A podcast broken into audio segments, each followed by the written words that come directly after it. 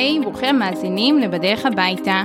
אני איתכם צופנת רוזנק, ואנחנו בפודקאסט הדברים שפוגשים בדרך לבניית הבית, בתהליך של שיפוץ, של בנייה, של סטיילינג. אה, הפודקאסט נועד לחלוק ידע אה, ולתת כלים פרקטיים אה, בהיבטים גם רגשיים וגם מעשיים. והיום נמצאת איתנו, איתי, אירה ברדה, שהיא הבעלים של אלברו פרקטים. היי. היי, נעים מאוד. בוקר טוב. בוקר טוב. זה כיף שבאת, שזה יצא לפועל. טיימינג אה, לחוץ, אבל הצלחנו. אין דבר העומד בפני הרצון. נכון, כל הכבוד. אמ, אנחנו ככה לקראת הקיץ, יש אה, גם הלקוחות שאני מלווה וגם בכלל יש המון מעברי דירה שככה מתחילים להתגבש ולהתכנס, שיפוצים שתכף יוצאים לפועל. אה, וכל ה... סוגרים את כל הקצוות האחרונות. אה, הפרק הקודם אה, דיברנו על קרמיקה, איך בוחרים קרמיקה וכל ההיבטים של, של סניטריה. וזה כאילו ממש המשכי ו- והגיוני להמשיך את זה עם פרקטים. פרקט הוא אחד מאבני הדרך בין הראשונים שאני ארצה לסגור בתהליך של שיפוץ, של בנייה, לא של בנייה, של שיפוץ. אה, כי זה ככה נותן את הקנבס, את הבסיס לכל היצירה. נכון? אני זוכרת שאת אמרת את זה כן, פעם. כן, כן, זה, זה המשפט שאני תמיד משתמשת בו, אני באמת uh, מאמינה שפרקט הוא הרקע, פרקט הוא הקנבס שלנו, ועליו אנחנו בונים את כל העיצוב. Uh, החלק של הרצפה הוא חלק מאוד מאוד דומיננטי, הוא מלווה אותנו בכל החללים בבית, הוא מלווה אותנו בחדרי השינה, הוא מלווה אותנו בחלל המרכזי, בפינת האוכל, במטבח, בסלון. ומאוד מאוד כדאי להחליט איזה רקע אנחנו עושים.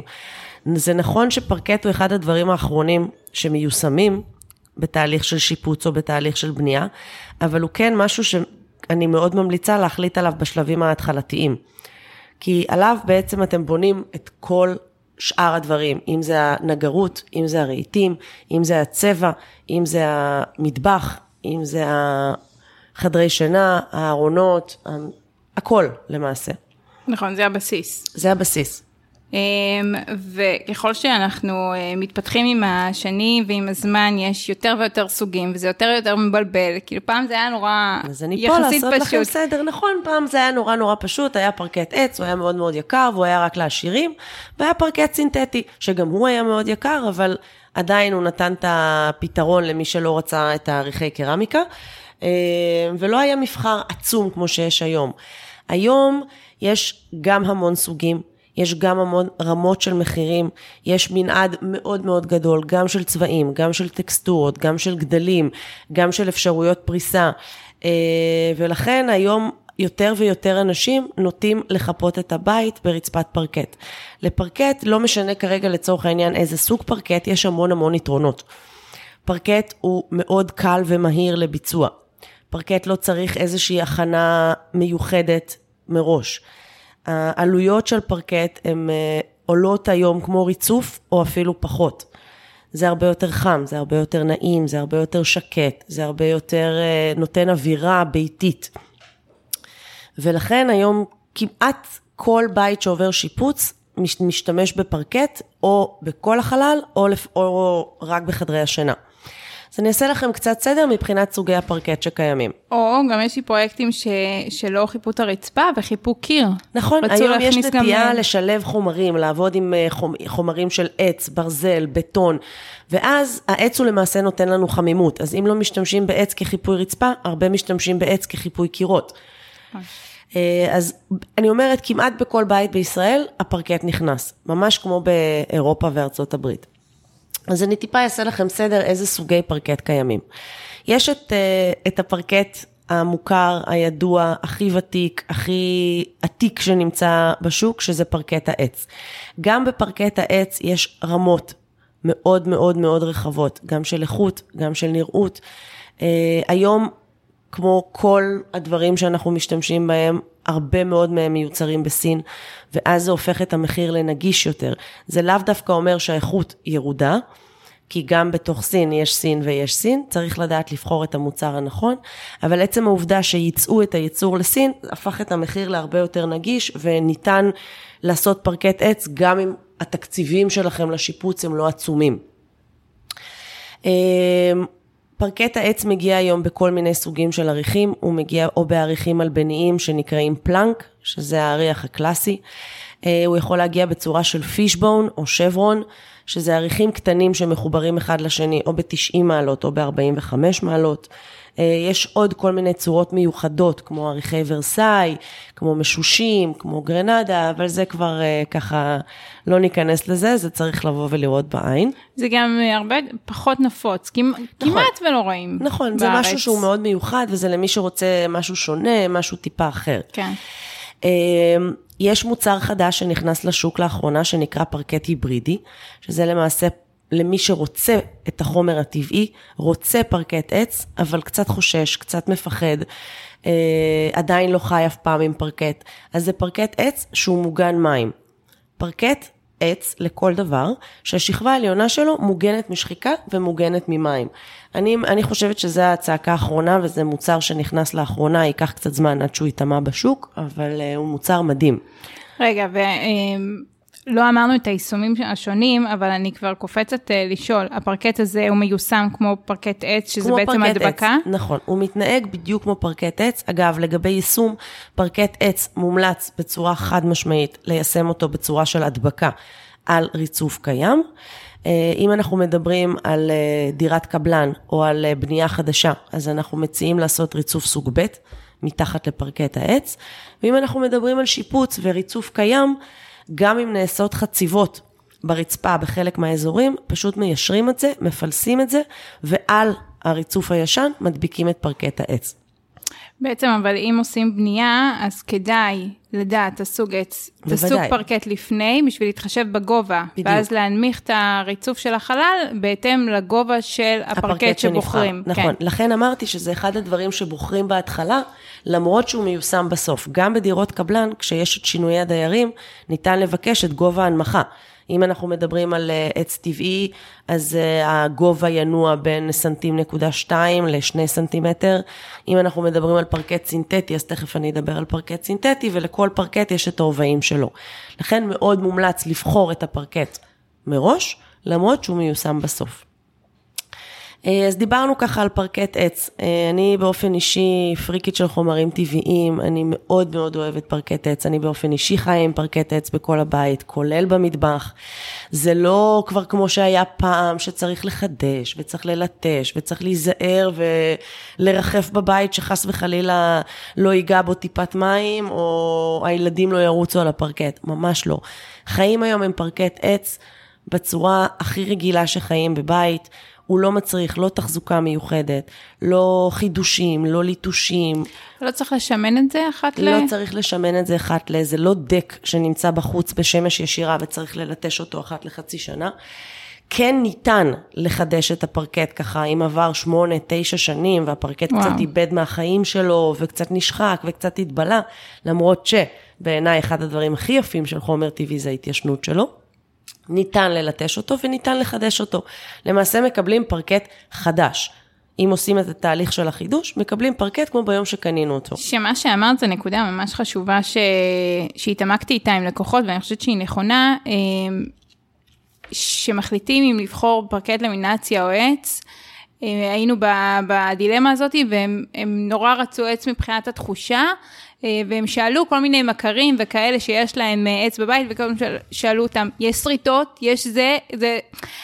ו, ורוב האנשים אמרו להם ש, שיש, ויש בטווח זמן שהוא קצר, אבל, אבל זה חלק מהיופי, זה חלק מה, מהטבעיות של העץ, שזה מוצר אמיתי, שהוא מגיב לאנשים, והוא, זאת אומרת, אז צריך להבין ש, שעץ הוא אחרת מלמינציה, מסינתטי, ו, וצריך לאהוב את זה, וצריך לקבל את ה... חד משמעית. אני אומרת דבר כזה, מרוב שנות, שנותיי בתחום, כשאתה, כשנולד שיפוץ, נולדים עשרות יועצים. Oh.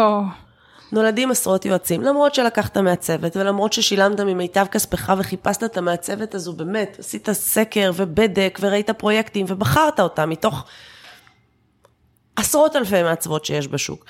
עדיין אתה מתייעץ עם הדודה, עם הסבתא, עם האחות, עם האח של, עם החבר ש... זה משהו שהוא בלתי נמנע, אנחנו יהודים, אין מה לעשות, אבל כשאתה כבר מתייעץ עם מישהו, והוא מתחיל להגיד שפרקט עץ זה מאוד רגיש, והוא מאוד שריט, וזה מאוד פגיע, ולא כדאי, ולא כדאי להיכנס למטבח. השאלה הראשונה שצריך לשאול אותו זה, אתה חי עם פרקט עץ? לרוב התשובה תהיה לא. ולכן, מי שבאמת מייעץ, הוא מייעץ את הפחדים של עצמו. למה הוא לא עשה את פרקט העץ, או כל דבר אחר, או מטבח בצבע בתנור, או דלתות קו אפס. לכן אני אומרת, לכל תהייה ולכל דבר יש תמיד דעות לכאן ולכאן. נכון שפרקט עץ הוא קצת יותר רגיש לשריטות מחומר סינתטי. מצד שני, חומר סינתטי, אם הוא נסרט, וגם הוא נסרט כמובן, כי כל דבר יכול להישרט, זה נראה נורא ואיום. פרקט טבעי, אם הוא מקבל שריטה, אז כמו שאמרת, א', זה חלק מהיופי של חומר טבעי, ב', ניתן נורא בקלות לטשטש את זה, ג', ניתן בצורה יחסית פשוטה להחליף אריח או שניים בודדים, לא כמו בריצוף או לא כמו בחומר סינתטי, שתכף נדבר על חומרים סינתטיים, אז אתם תבינו למה. כשמדובר בחומר טבעי, ושהוא מודבק לרצפה, ניתן לשלוף את האריח הפגום, אם באמת קרה איזושהי דרמה, כמו הובלה של אה, ספה עם מסמר חשוף שממש עשתה חריקה, חריטה באמצע הפלטה, ניתן להחליף אותה, להוציא אותה ולשתול פלטה חדשה, מה שלא ניתן לעשות בחומר סינתטי. אז אני רק אחזור על היתרונות של חומר טבעי ונעבור לחומרים האחרים שיש. כן, אבל אני רק אגיד שלא ניתן לעשות את זה בחומר סינתטי בגלל בעצם הסוג... השיטת התקנה. הש... בדיוק. כשנגיע מעולה. לזה אז אני אדבר על זה. כן. אז פרקט עץ טבעי נכון שהוא היקר ביותר מבין החלופות שיש בפרקט, ועדיין הוא עולה כמו יישום של ריצוף, אפילו פחות, תלוי בפרקט. הוא חם ונעים לדריכה, הוא מבודד טמפרטורה בחורף ובקיץ, הוא שקט ואקוסטי כי הוא מודבק לרצפה, הוא משרה אווירה חמה ויוקרתית לכל בית שאתה נמצא בו, יש הבדל של שמיים וארץ בין עריכי ריצוף גדולים ככל שיהיו, איכותיים ככל שיהיו, יקרים ככל שיהיו, לבין פרקט. אה, הוא קל לתחזוקה, הוא לא מצריך שום דבר מלבד דייסון או איי רובוט או מטאטא וסמרטוט צחות עם חומר ניקוי טוב. קל לעשות תיקונים, והוא מתיישן ומזדקן נורא נורא יפה, יפה. בניגוד אלינו. למה ככה? אני חשבתי ש... אני חושבת שאני השתבחתי עם השנים. האמת שגם אני. האמת שגם אני. אנחנו עץ. אנחנו עץ. אז זה לגבי החומר טבעי. אה, מבחינת חומרים סינתטיים, עדיין יש המון אנשים שבוחרים לחפות את הבית בפרקט סינתטי, בעיקר בגלל העלויות, כי כשאנחנו מדברים על עלויות למטר זה בדרך כלל כחצי, כשאנחנו מדברות גם על מחיר החומר וגם על מחיר ההתקנה, זה מגיע לכחצי. אה, יש לנו פה, ניתן לחלק את זה לשני סוגים של חומרים. פרקט למינציה, הישן, המוכר, הידוע, גם הוא מאוד מאוד השתדרג בשנים האחרונות, כן. כן. והמראה שלו הרבה יותר קרוב לעץ, והתחושה שלו הרבה יותר קרובה לעץ, ומנעד הצבעים הוא מאוד מאוד רחב, כי למעשה כשמדברים על פרקט למינציה, זהו חומר סינתטי, שזה בסיס של HDF, שזה קרטון דחוס ושבבי עץ, ועליו יש הדפסה בדוגמת עץ. שגם פה ניתן לעשות הבדלה בין סוגים שונים, פרקט סטנדרטי, פרקט שהוא מוגן מים, פלנקים רחבים, פלנקים ארוכים, צורה של אריח מלבני או צורה של פישבון. אמ, אבל פה, אם, אם בעץ, אמ, זאת אומרת, אם בעץ, אנחנו לוקחים את הגודל שמתאים, אבל כל עץ אפשר ליישם בצורת פישבון, לעומת למינציה שלא, רק מאוד ספציפיים. נכון, יש אפשר. מספר דגמים מואץ כן. של פרקט למינציה, זה הוא גם הרבה אה, פחות יפה מפישבון עץ, זה לא כמו עריכים של פלנק למינציה שלעיתים קשה, קשה להבדיל בהבדל בין פלנק למינציה לפלנק עץ. בפישבון זה מאוד ניכר, זה כן. מאוד בולט. עדיין לא הגיעו למראה המושלם בפישבון סינתטי. אה, אז מה היתרונות בעצם של פרקט למינציה? הוא עדיין עדיף בעיניי על כל סוג של ריצוף, כי הוא הרבה יותר חם, הרבה יותר נעים, הוא כן נותן את המראה ואת האווירה החמימה והיוקרתית שפרקט נותן בניגוד לריצוף. אה, הוא קצת פחות אקוסטי מפרקט עץ, אבל כאמור, הוא יותר זול מפרקט עץ. שפה צריך להגיד שזה מאוד חשוב, אני, אני, תתקני אותי, אבל אני חושבת שדווקא בלמינציה יותר חשוב היצרן ומאיפה זה מגיע מאשר אה, עץ, כי אני משמעית. מכירה, את, את אומרת טוב אקוסטית, אבל אני מכירה התקנות שדורכים ועושים אה אה אה אה, דווקא בלמינציה. חד משמעית, כשמדובר על פרקט שהוא סינתטי ומדובר על ייצור מאפס, אז אני משתדלת לעבוד רק עם חומרים אירופאים, אני מייבאת מגרמניה, בניגוד לפרקט עץ, שזה חומר טבעי, שהאלון מגיע מאירופה, כי גם ככה אין אלון שגדל בסין, ופשוט כוח העבודה והמפעל ממוקם בסין, זה מוזיל את העלויות. זו הסיבה היחידה. כשמדובר על פרקט סינתטי, אני משתדלת לעבוד רק עם חומרים אירופאים. אה, לגבי התקנה, כמובן שמאוד מאוד חשוב, פרמטר מאוד חשוב ביישום של פרקט, לא משנה איזה, זה עבודה. אפשר לקנות פרקט מאוד מאוד יקר, יעשו את העבודה לא כמו שצריך, זה לא שווה כלום. כמו רצף, כמו כל בעל מקצוע. אפשר לקנות uh, ריצוף uh, איטלקי ב-900 שקל למטר, אבל הרצף לא יעשה את הרובע כמו שצריך, ולא יישם את הפאנלים כמו שצריך, וזה לא שווה כלום, כל האריח היקר שקנינו. אותו דבר בפרקט. צריך לדעת איך להתקין פרקט, יש תקנים להתקנת פרקט. זה כן מצריך ניסיון וזה כן מצריך ידע. בגלל זה אנחנו עובדים עם מתקינים שהם שלנו אינאוס, ואנחנו נותנים את האחריות הכללית גם על החומר וגם על ההתקנה.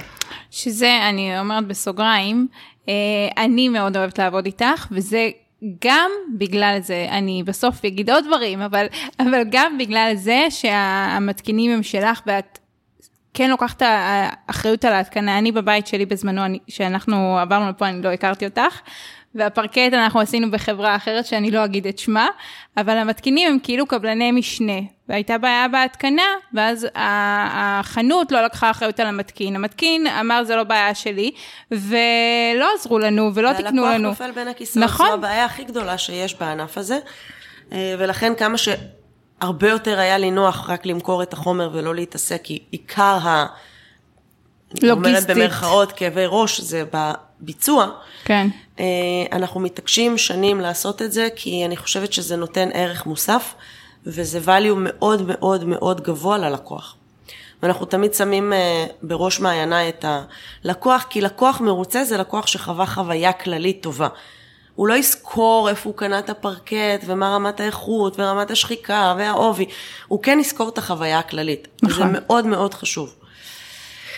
אמ, אז פרקט למינציה, כמו שאמרנו, אה, היתרונות שלו זה המחיר שלו, הנראות שלו, היישום הקל והמהיר שלו, והחוויה שזה נותן. עכשיו בואי נתעמק רגע על היישום כי הוא שונה מהדבקה. נכון, פרקט למינציה מונח בצורה של קליק, הוא מונח על תשתית של ספוג על ריצוף קיים. מאוד חשוב שהריצוף הקיים יהיה ישר ומפולס, אז כמו שאמרנו בהתחלה, אם נעשות חציבות ברצפה במהלך שיפוץ, מאוד חשוב לסגור את החציבות וליישר את הרצפה, אחרת אם יש שקיעות או בליטות, הפרקט הוא למעשה מונח על זה והוא מרגיש את זה וגם הוא ישקע או יבלוט ואז יכול, יכולים להיווצר רעשים, יכולים להישבר חיבורים. פה למשל, הרבה יותר, בפרקט למינציה הרבה יותר קשה לעשות תיקונים, כי הוא מונח ומחובר אחד לשני כמו לגו. אם אני רוצה להגיע למרכז הבית, אני צריכה ללכת לקיר הכי קרוב לאיפה שיש את התקלה, לפרק ולהחזיר. כי זה בעצם החתך של הערכים האלה, הם כמו זכר נקבה. בדיוק. אחד נכנס בתוך השני, נכון. ואי אפשר לשלוף אחד מהאמצע, נכון. כי בהכרח האלה, החברים שלו מהצדדים נשענים עליו, או הוא נשען עליהם. נכון, בדיוק. מעולה. אה, וגם עוד משהו שיש באלמינציה שאין בעט, זה הספי התפשטות. נכון. כשאנחנו מחליטים על אה, חלל שלם, זה, זה נקודה. חד משמעית. פרקט למינציה, בגלל שהוא מותקן, זה נקרא שיטת צפה, כי הוא למעשה מונח על ספוג, וכן, בסופו של דבר, יש בו חלק מהחומרים טבעיים, כמו שבבי עץ, הוא נושם.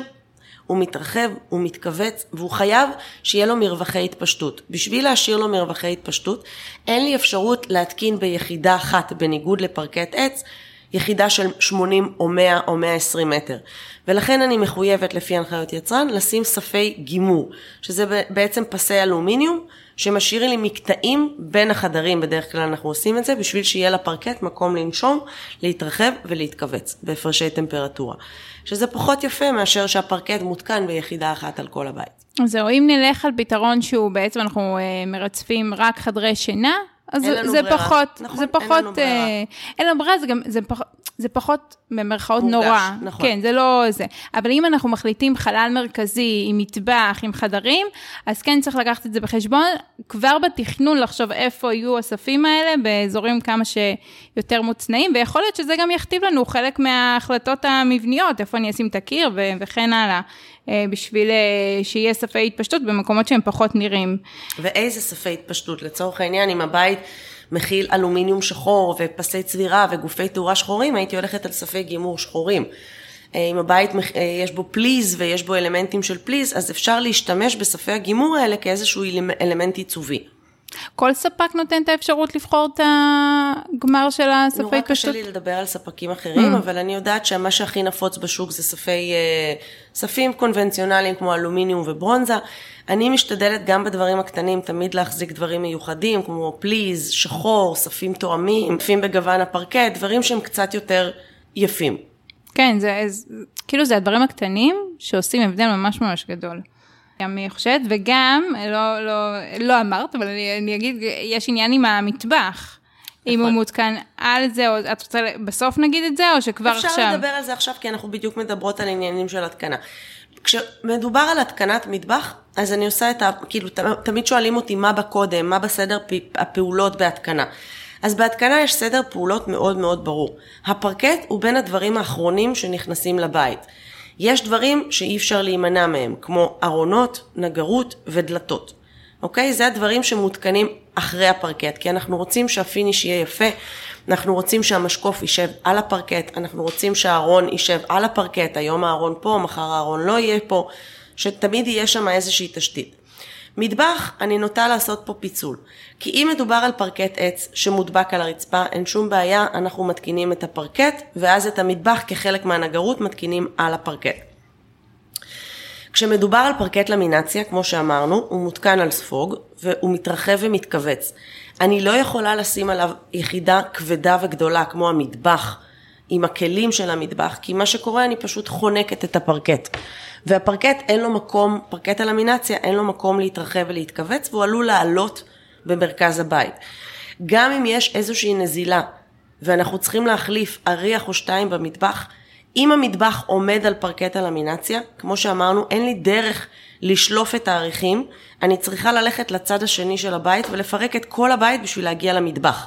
בניגוד לפרקט העץ, שאנחנו פשוט שולפים את האריח מהאמצע ומשתילים חדש. לכן, כששואלים אותי מטבח לפני פרקט או מטבח אחרי פרקט, אני אומרת, תלוי. אם זה פרקט עץ, אז המטבח מותקן על הפרקט, אם זה פרקט למינציה, המטבח מותקן לפני הפרקט, על הרגליים, אנחנו נכנסים עם הפרקט קצת פנימה, והצוקל של המטבח סוגר את זה. עכשיו יש לי אה, דיסקליימרים למה שאמרת. אחד, את, את אה, אמרת את זה, כאילו זה מובן מאליו על כל מיני דברים שמגיעים אחר, אחרי הפרקט. עכשיו אני אגיד שבעצם עושים את הפרקט, ואז עושים נגיד את הדלת, ואז איש הפרקט, ההתקנה של הפרקט באים וסוגרים, עושים את הקצה של הפאנלים עד המשקוף. נכון, אנחנו אומרת, יש- אוהבים לפצל את ההתקנה לשתיים, לא כולם עושים את זה. אה, הרבה מתקינים פשוט משאירים חתיכות חתוכות שאיש הדלתות ישלים את זה, או איש הארונות. אנחנו כן מפצלים את ההתקנה לשתיים, כי מאוד מאוד חשוב הפיניש. בסופו של דבר, מה שרואים זה הפינישים.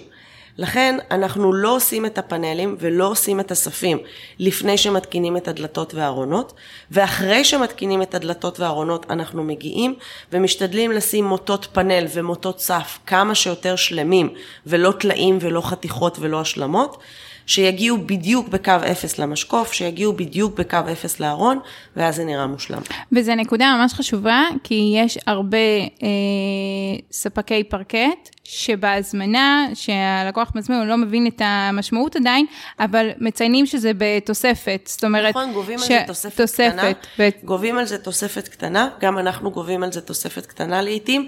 שוב, אם מדובר בפרויקט גדול, אז זה לא, לא מדובר פה עכשיו על אלפי שקלים, מדובר על כמה מאות בודדות, שזה בעצם למתקין שהוא חוזר פעם נוספת רק בשביל זה, אבל זה באמת לא האישיו, האישיו, החזרה הנוספת והעבודה כמו שצריך. נכון. לא כולם בכלל חוזרים, או גובים מחיר מופקע על החזרה. בדיוק, כן, אז צריך לשים לזה לב. disclaimer נוסף שהיה לי זה לגבי המטבח.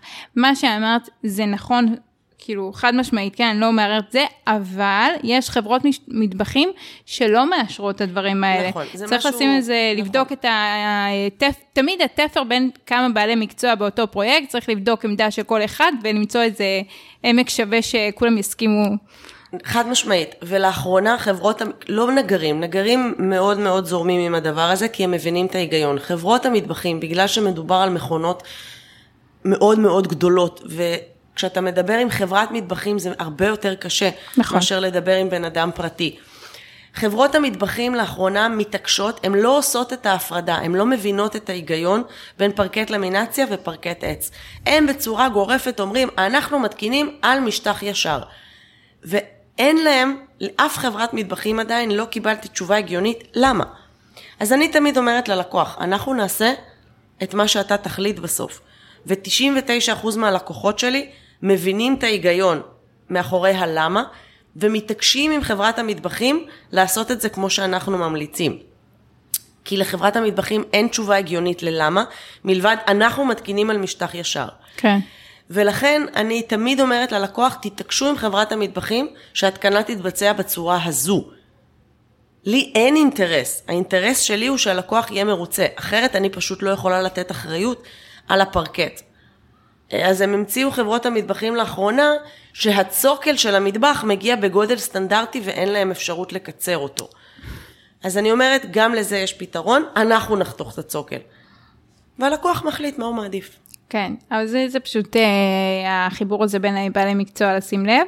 ועוד משהו, האמת שעכשיו תוך כדי שאת מדברת חשבתי, גם במטבח יש לפעמים אה, שנגיד המטבח, הגוף עצמו, הוא לא יישב על הפרקט למינציה, והאי יכול להיות שהוא באזור כזה אה, אחר בחלל, אה, והוא לא מיועד להיות אה, מאוד כבד, שדווקא אותו נתקין כן על הפרקט, צריך פשוט לשים לב על הנקודות, מה כן, מה לא, בדיוק, ולהתחשב בכל- בגובה, בעובי נכון, של כל החומר. מקרה הוא לגופו, אין חוקי אצבע נכון. שהם חד משמעיים לכולם. מאוד יכול להיות אי ללא צוקל, מאוד יכול להיות אי שהוא חצי דלפק, אי שהוא פתוח, ולכן לא תהיה ברירה אחרת אלא להתקין מתחת לאי.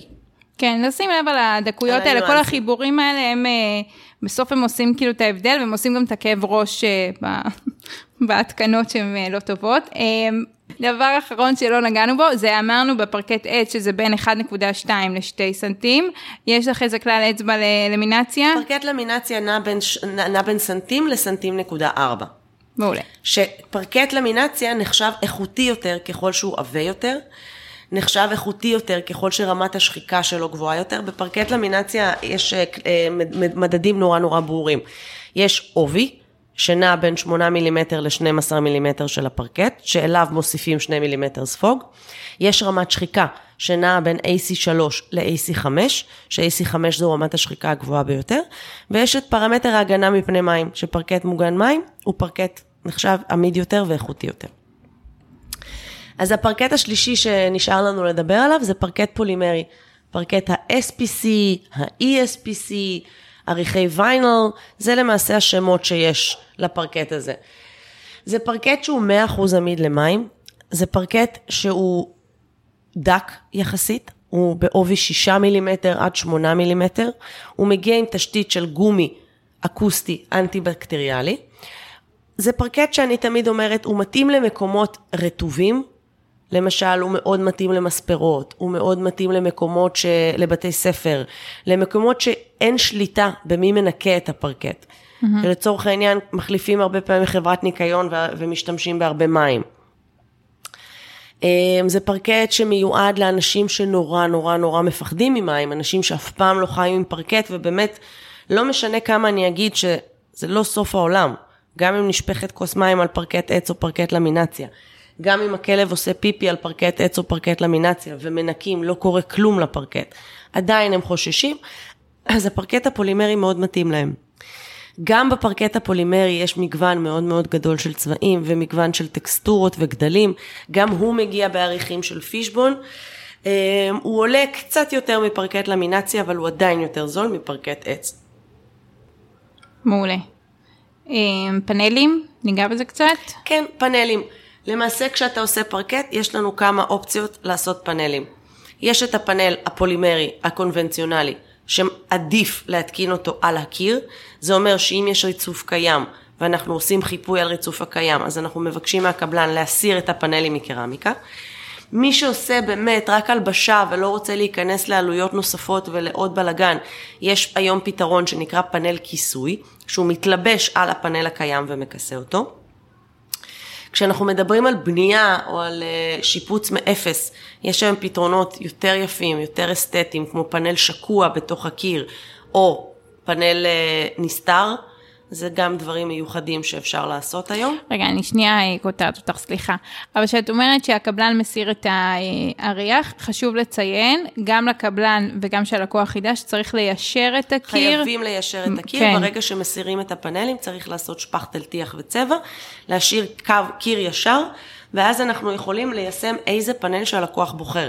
החל מסנטים, ועד 20 סנטים גובה. גובה, כן. צורה מיוחדת, צורה של פרובנס, צורה ישרה, צורה מעוגלת. יש היום, לי, רק לי יש מעל 50 דגמים של פאנל. אז גם זה איזשהו אלמנט שצריך לשים עליו דגש. שמבחינת אה, גובה פאנל, מה תמליצי? נורא תלוי בסגנון של הבית, נורא תלוי בעיצוב. אם יש לנו תקרות גבוהות והסגנון הוא סגנון פרובנסי וכפרי, אני מאוד אוהבת פאנלים גבוהים, אלגנטיים, מקור ציפור.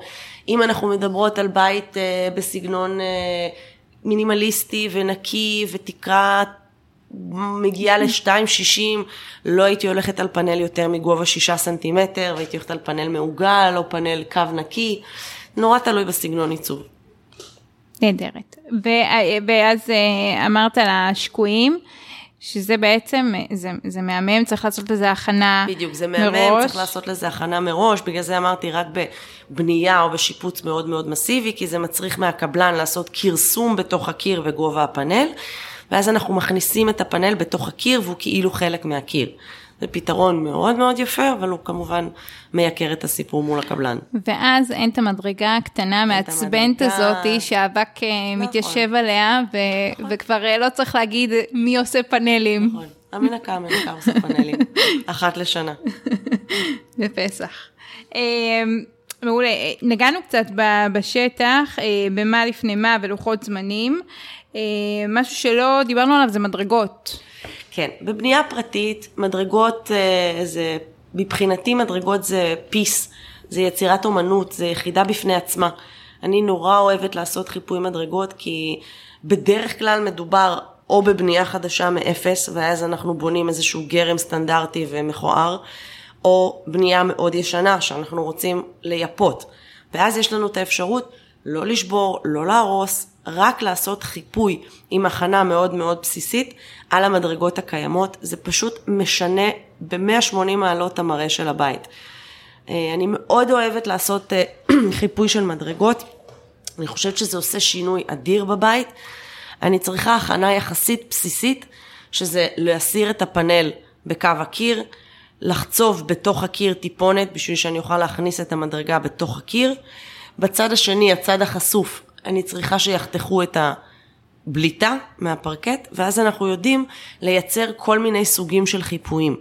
ניתן להתרשם כמובן אצלנו באולם תצוגה או בעמוד האינסטגרם או באתר שלנו מכל הפרויקטים שיש כל מיני סוגות של, סוגים של מדרגות. יש מדרגה שהיא 90 מעלות, סגנון מאוד מאוד מודרני, קווים ישרים. יש מדרגה עם שלח טיפה בולט ורום לבן. יש מדרגה עם שלח בולט ורום תואם. אה, מדרגות... אה, זה עולם. עולם.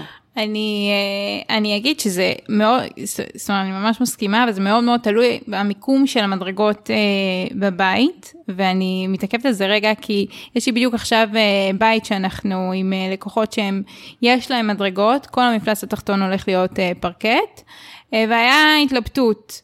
אה, עכשיו זה, המפלס העליון הוא לא יהיה עם פרקט, וזה כן, אה, החיפוש של המדרגות הוא, הוא, הוא נתח לא מבוטל בתקציב, נכון. נגיד את זה בצורה נכון. זה. הוא גוזר נתח מאוד גדול מהתקציב. אמ, ואצלם הגרם מדרגות הוא באזור נסתר בין שני חדרי שינה של ילדים בסוף מסדרון כזה. זה מאוד נדיר, אבל זה באמת אחד מהמקרים שאפשר לוותר על המדרגות. בדיוק. כי הרבה פעמים המדרגות הן באמצע הבית, הן בלב הבית. ואז יש להם באמת משקל, נכון. כמו שאמרת, וזה יהפוך לוואו. ודווקא אצלם, בגלל שהם כן מוגבלים בתקציב, אז, אז המלצתי להם לוותר על המדרגות. כן, כן. מדרגות, זה גם, תמיד שואלים אותי, כמה עולה פרקט ואיזה חלק לשים מהתקציב על הפרקט, אז זה מאוד מאוד תלוי. אני תמיד אומרת שמדובר בעוגת תקציב, כשאתה יוצא למסע של שיפוץ, יש לך איזושהי עוגת תקציב. ולכל אחד יש דברים שחשובים לו יותר, ויש דברים שחשובים לו פחות. ניתן היום לעשות מטבח ב-200 אלף שקל, וניתן לעשות מטבח ב-50 אלף שקל. כמעט ולא. בסדר, את יודעת. יש מנעד, נכון. זה מהדברים הקטנים עד לדברים הגדולים. כן. ניתן לקנות כיסאות בר ב-4,000 שקל לכיסא, וניתן לקנות ב-700 שקל לכיסא. נכון. גם פרקט, יש לזה מנעד מאוד מאוד עצום, אבל בסופו של דבר, דבר יש דברים שאם אתה לא תעשה במהלך השיפוץ, אתה כבר לא תעשה, כמו מטבח, כמו סניטציה, כמו קרמיקות, כמו פרקט, ויש דברים כמו מדרגות לצורך העניין, שתמיד ניתן להוסיף אותם עוד שנה-שנתיים, כשקצת נרגעים וקצת מתווסף תקציב, כמו רהיטים, שתמיד ניתן לשדרג אותם בשלב מאוחר יותר, אקססוריז, הלבשה. נכון שרוצים לעשות את הכל בשיפוץ, אבל לא תמיד התקציב מאפשר. נכון. Uh, אני אגיד במדרגות, uh, נקודה למחשבה או לדיוק, כמו שאמרנו עם הגבהים של המטבח ודברים כאלה, זה העניין הזה של הגובה, מדרגה הראשונה והאחרונה. כי לפעמים uh, אם זו בנייה חדשה, אז, אז זה חשוב לדעת את זה, שהמפלס יהיה או מונמך בשביל שכל המדרגות יהיו בגובה אחיד, או לחילופין מוגבע אם המפלס העליון הוא מחופה בפרקט, אבל יש את העניין הזה, זה, זה נשמע כאילו סנטים, אבל במדרגות זה מצטבר, וכדאי ממש אה, לקחת את זה בחשבון ולשכלל את זה ב... בחישוב של הגובה של כל המדרגות. תכנון נכון מביא לתוצאה מושלמת. ככל שנרד ליותר פרטים בהתחלה, ככל שהתכנון יהיה יותר נכון בשלב התכנון, לא ניתקל בבלת"מים ובעיות בשלב הביצוע. זה חד משמעית. ולכן מאוד חשוב גם לבחור מהצוות שמבינה את הדברים האלה ויודעת לרדת לרזולוציות ולדקויות האלה לפני. כי לבוא לבחור פרקט יפה, לא צריך מהצוות בשביל זה. לעשות את הסינרגיה בין כל הדברים ביחד, זה מה שחשוב. חד משמעית. את יודעת שזה קצת off topic, אבל אני אשתף אותך. אמ, אני בשלבים של אמ, פיתוח של אפליקציה, משהו בתחום התכנון פנים, והשבוע, אתמול, דיברתי עם אה, מפתח אה, UX UI, והוא הסביר לי על התהליך ועל הדברים וכל מיני, אה, אני לא אלאה, אבל הפואנטה שהוא כאילו ניסה להסביר לי כמה חשוב התכנון והמחקר והשלב ההתחלתי, ורק בסוף בסוף לצאת לתכנות של להפוך את זה כאילו ל, למוצר. למוצר, בדיוק, והוא כאילו נורא שם על זה דגש וזה, ואמרתי לו, הכל בסדר, זה בדיוק כמו אצלי במקצוע, כמה שאנחנו נתכנן את הבית יותר לפרטים, נעשה את הקורולציה בין כל הדברים, המערכות, הגבהים, אז ככה בסוף הביצוע הוא קצר יותר, נכון יותר, התוצאה מדויקת יותר. וסעיף אז... הבלת"מים באקסל, הוא חשוב. הוא הולך ויורד, כי כל בלת"ם בסופו של דבר לא, עולה תמיד, עוד כסף. נכון, נכון, תמיד, תמיד יש בלת"ם. כן, כן, כן. תמיד אין כן. שיפוץ בלי בלת"ם, נכון. אין בנייה בלי בלת"ם, אבל ככל שנתכנן יותר מראש, ככה נכון. הסעיף הזה יהיה יותר נכון, נכון. ועוגמת הנפש, תראה. חד משמעית. כן, כן, אני ממש מסכימה. אה, אמרנו אה, בהתחלה קצת, בנגיעה לחיפויי קיר, אבל מה, אה, יש לך איזה שנקל להציע לנו על, על בקירות, אני אגיד ש... בקיר לא משנה איזה סוג גמר ניקח, ההתקנה היא מאוד יקרה. נכון. היא הפקטור המשמעותי. נכון. יש הבדל בין התקנה של פרקט עץ או למינציה על קיר?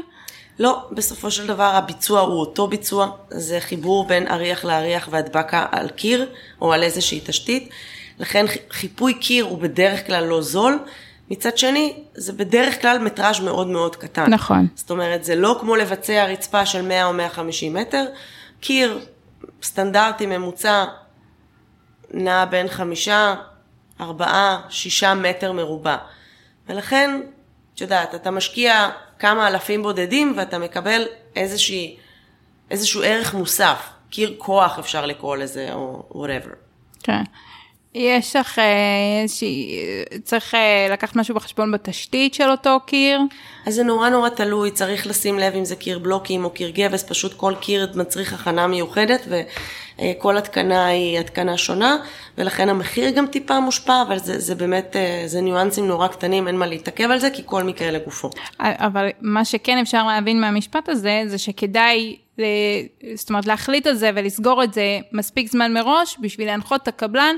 לפי ה, כאילו הסוג בנייה בשטח, מה נכון. הקיר צריך. נכון. אז uh, יש נטייה uh, להשאיר דברים לרגע האחרון, וזה נראה לה, לאנשים ש, שנחליט את זה בסוף וזה יהיה בסדר, נחליט בסוף, אבל לפעמים להחליט את זה בהתחלה ולעשות את ההכנות הנדרשות, זה...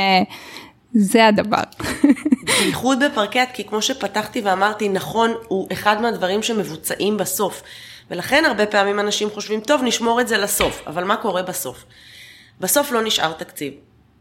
בסוף העיצוב כבר מוכן, ואז העיצוב כבר, והכל כבר נבחר, וזה מכתיב לנו את הפרקט ומגביל אותנו.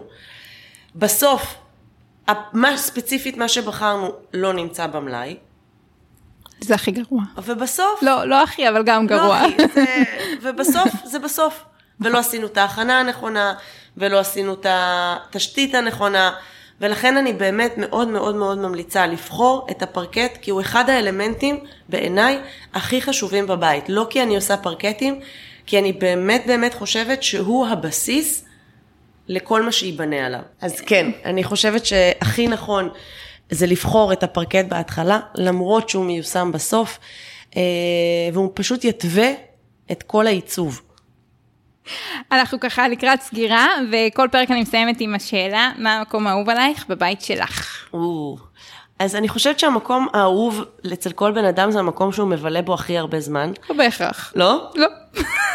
אה, אני מבלה את רוב הזמן שלי בבית באזור המרכזי, בחלל המרכזי, שזה סלון, מטבח, פינת אוכל. אה, אנחנו בית מאוד מאוד פעיל, אנחנו מאוד אוהבים לארח, אני מבשלת המון. Uh, הבית הוא חי, אני לא חיה במוזיאון, הילדים רצים ו- ומשתוללים, אז האזור האהוב עליי בבית זה גם הזמן איכות שלי תמיד עם בעלי, זה ארוחת ערב, מול הטלוויזיה, אני יודעת, זה לא הכי בריא, אבל uh, האזור הכי אהוב שלי בבית זה האזור הציבורי, הסלון, מטבח, פינת אוכל. שיש בו אגב פרקט עץ ואין עליו שריטה אחת והוא לא מנופח. אבל גם אם יש שריטה, זה היופי שלו, נכון, זה לא... אבל זה... השד הוא לא כזה נורא, יש לי שני כלבים. הוא לא נורא בכלל, פשוט צריך כאילו... צריך להבין ו- ולקחת את העוגה עם מה שהיא, אה, לגמרי. עם כל המצרכים שלה, לא להגיד, לא, לא, בבית אני, את יודעת, דיברתי עם הלקוחות שהם אה, שקלו אה, בין עץ לזה, אז הם ממש עשו חשיבה, כאילו, איך הם מחפים את כל הרצפה באיזה משהו בתקופה של המעבר, וגם אחר כך שיש, אבל, אני לא אומרת שלא צריך להיזהר על פרקט עץ, אבל אני אומרת שצריך לקחת את זה ב- בידיעה שיהיו שריטות, וזה היופי, בדיוק. נתת את הדוגמה של העוגה, זה אחלה, זה כאילו, כבר אכלת עוגה? תהני ממנה. קח את הקלוריות שאכלת איתה, כן. אל תתבאס. זה חלק מהעניין, זה חלק מהיופי. נכון.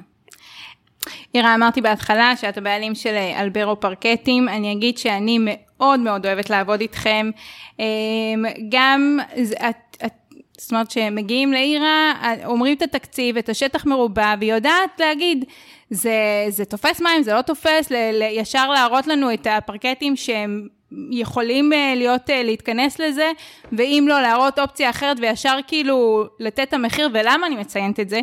כי יש ספקים אחרים שיגידו לך מחיר למטר רבוע של פרקט, ואז כשאת באה לעשות הזמנה מוסיפים לך ספוג, התקנה, זה, זה, זה, זה, וזה בכלל מחיר אחר. אז, אז כאילו, את יודעת ל- ל- לעשות את החישוב שנייה במחשבון, להיות איתנו, להתפקס, ו- ולתת לנו את הדברים שהם אה, באמת נוחים לנו. אמרתי קודם על העניין של ההתקנות, שזה... שיש שקט. אני, אני כל פעם חוזרת לספק שאני אני נכוויתי בפרקט בבית שלנו, אבל אחר כך אמרו, טוב, אתם יודעים מה, ניתן לכם אה, יותר ארגזים, ואז אחר כך אנחנו נזכה אתכם, ואז בסוף אה, שאלנו את המתקין, אה, היה לזיכוי, אז הוא המציא איזה סיפור, ואז אמר, לא, כאילו, יש תחושה של חוסר אמינות לפעמים, ושל התקטננויות, ו, ולא נתקלתי עם זה, אני, אני זוכרת אצל לקוחות שעשינו את החיפוי קיר שם, שעוד המתקין עוד לא יצא מהבית שלה, את כבר צלצלת אליי ואמרת, אה, יש, אה, לקחנו שם ספייר, אה, תביא לי את הפרטים של הלקוחה, אני צריכה לזכות אותה. זאת אומרת, כאילו השקיפות ובאמת וה, הנכונות גם להיות ללקוח וגם להיות פרט ולתת את השירות הכי הוגן והכי נכון והכי מקצועי, זה באמת, אני חושבת שזה יוצא דופן בתחום שלך. וכיף לי לעבוד איתך, ואני ככה בכוונה מציינת את זה, ש, שזה, שזה מוקלט. אמ, איפה אפשר למצוא אתכם? אז החנות בהרצליה פיתוח, יש חנייה... יש חניה חינם ללקוחות? ללקוחות, היא, אני אגיד למאותגרות חניה כמוני, היא לא כיפית, אבל היא, היא קיימת. יש אתר, נכון? פייסבוק, אינסטגרם, טיק טוק. אמ, ואפשר לשאול כל שאלה או, או התלבטות, יש לי קהילה, אה, משפצים בלי פיצוצים, אז אפשר אה, לרשום שמה, ואני אענה אה, ממה שאני יודעת, ומה שלא אני אעביר אלייך, ואפשר לשאול שאלות על זה. אמ, זהו, תודה שהייתם איתנו והאזנתם לעוד פרק של בדרך הביתה. אם אהבתם את הפרק ואתם מכירים אנשים לפני או בזמן, או בחלום של לבנות ולשפץ את הבית והפרק יכול לעזור לכ... להם, אתם ממש ממש מוזמנים לשתף. אה, אני מזמינה אתכם ללחוץ על subscribe באפליקציה שאתם מאזינים בשביל לקבל עדכון על פרקים חדשים. אני אגיד שהפרק הזה הוא יוצא בשבוע אה, איחור. אה, כל יום שני, אחת לשבועיים, יוצא פרק. שבוע שעבר לא יצא, הייתי עם דלקת גרון ו... וביטלתי את ההקלטה, כי זה לא היה, הכל לא היה ערב למאזינים, אז, אה, אז זה בשבוע איחור, אבל כל שבועיים יוצא פרק בימי שני. אה, אתם יכולים למצוא אותי בקהילה שלי, כמו שאמרתי, משפצים בלי פיצוצים בפייסבוק. תוכלו לשאול כל שאלה. וזהו, ניפגש בפרק הבא. תודה שהיית איתי. תודה שהזמנת אותי.